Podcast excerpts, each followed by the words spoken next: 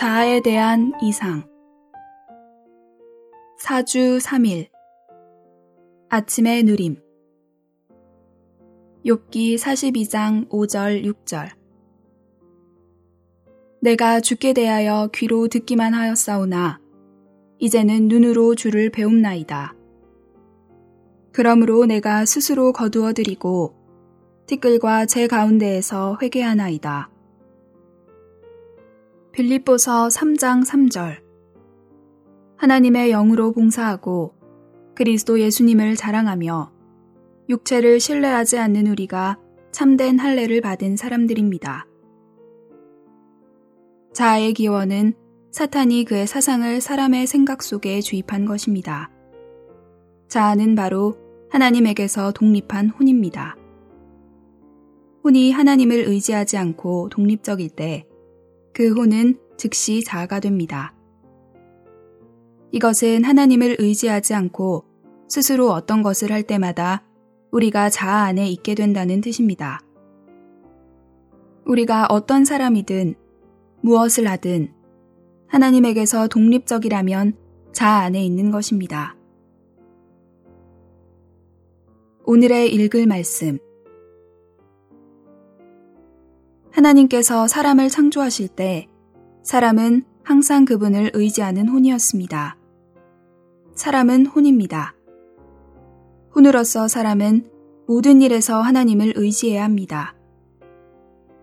하나님께 의지하는 혼의 예로서 결혼 생활을 예로 들 수 있습니다.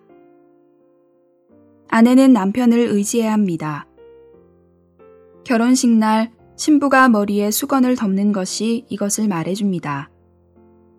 머리를 덮는 것은 남편을 머리로 취하고 남편을 의지할 것임을 뜻합니다. 그렇지 않다면 두 머리가 있을 것이고 이것으로 인해 충돌과 싸움과 심지어 이혼이 생기게 됩니다. 아내가 남편을 의지해야 하듯이 혼은 하나님을 의지해야 합니다. 그러나 혼은 자아가 되었습니다. 자아는 바로 하나님에게서 독립을 선언한 혼입니다. 우리가 자아에 대한 이상을 보았다면 자아가 무엇인지를 보았을 것입니다. 자아는 바로 하나님에게서 독립을 선언한 혼인 것입니다. 이 이상을 본다면 더 이상 하나님에게서 독립적일 수 없다는 것을 깨달을 것입니다. 오히려 다음과 같이 말할 것입니다. 나는 항상 하나님을 의지해야 한다. 내가 무엇을 하든 어떠한 사람이든 하나님을 의지해야 한다. 자아는 독립적인 것이기 때문에 몸의 건축의 가장 큰 문제입니다. 우리는 하나님을 의지할 뿐 아니라 몸인 형제자매들을 의지해야 합니다. 형제자매들로부터 독립적일 때 우리는 자아, 곧 독립적인 혼 안에 있게 됩니다. 오늘 우리가 몸으로부터 독립하는 것은 하나님으로부터 독립하는 것과 똑같습니다.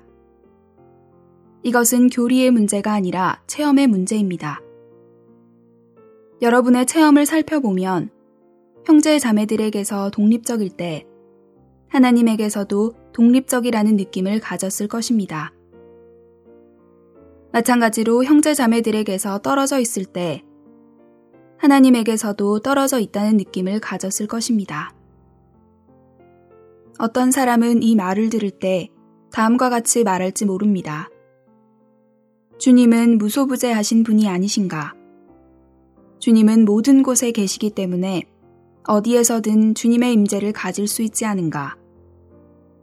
나의 집이나 다른 어느 곳에서도 주님의 임재를 가질 수 있지 않은가?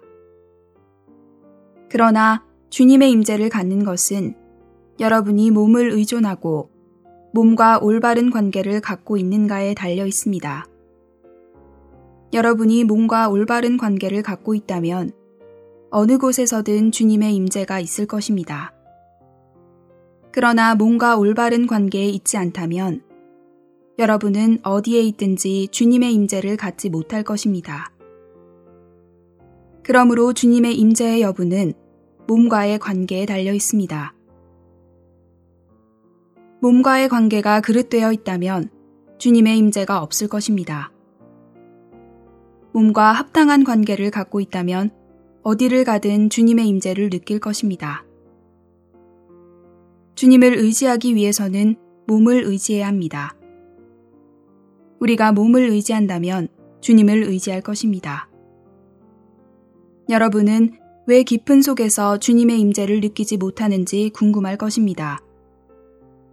몸으로부터 고립되어 있기 때문에, 몸의 지체들과 합당한 관계를 맺고 있지 않기 때문에 주님의 임재가 없는 것입니다. 건축되기를 힘쓰고 몸과 올바른 관계를 갖기를 힘쓰십시오. 몸과 올바른 관계를 갖고 몸 안에서 건축된다면 여러분은 분명히 주님의 임재를 느낄 것입니다.